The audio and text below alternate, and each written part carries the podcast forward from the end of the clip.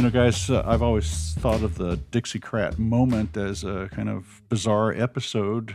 It didn't really matter in the long term.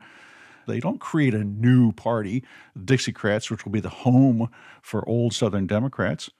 They return to the fold. So, what does it matter? So, Peter, you could say the Dixiecrats don't matter if you're only looking at the election results in 1948.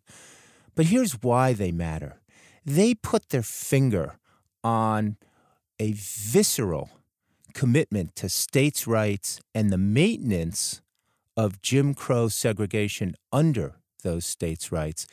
And frankly, what was going to become a major issue over the next 20 or 30 years. Now, to do this, they had to walk away from some of their commitments to their allies in the Democratic Party in the North. Those allies promoted economic development, which helped the South quite a bit. But what the Dixiecrats really did was say, you know, we're making a pact with the devil here because as we accept this aid from a federal government, that federal government is going to become increasingly intrusive. What really binds us together as Southern Democrats is our commitment to states' rights and our commitment to maintaining the social arrangements that had existed ever since Reconstruction. So, Brian, would you say that uh, then uh, the Southern Democratic electorate feels it's not really truly represented by the Southern democracy, by the party, that it's uh, that it's weak on fundamental issues. That whole notion that your party, the people that the party that dominates the South, it's a one-party region, but it's not representing us. That becomes the crucial thing that is revealed by the Dixiecrat bolt.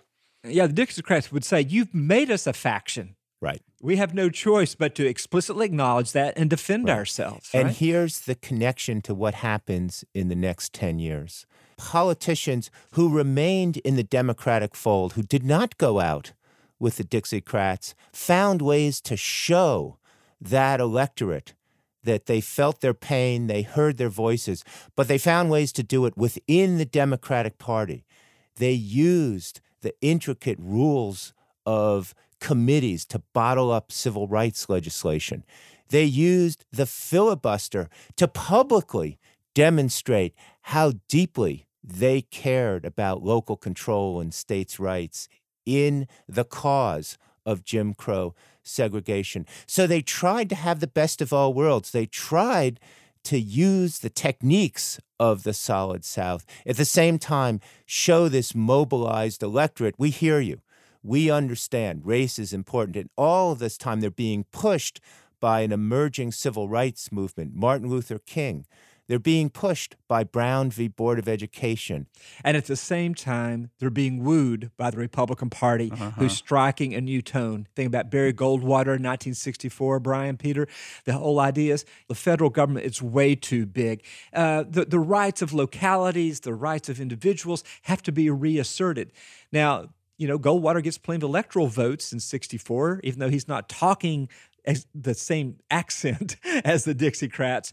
But combined with the Republicans' move toward a more uh, aggressive anti statist position, combined with the Voting Rights Act, the Civil Rights Act, the culmination of the civil rights movement, the ground is prepared, isn't it, Brian, for it is. a merger of these disaffected Southern Democrats and the Republican Party? It is. Lyndon Johnson was well aware Right. that in advocating that Voting Rights Act of 1965, he was giving the South to this new Republican Party that was talking in the terms of local control and states' rights. And the great gift the Republicans gave was not the frontal attack on race the Dixiecrats had offered, but rather a more general attack on big government, of That's which right. support for African Americans was a part.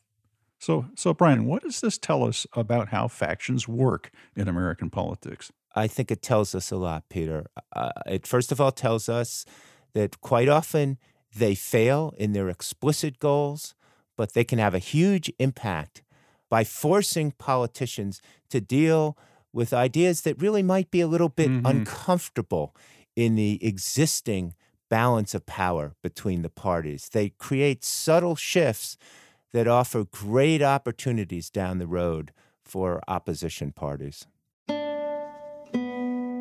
Música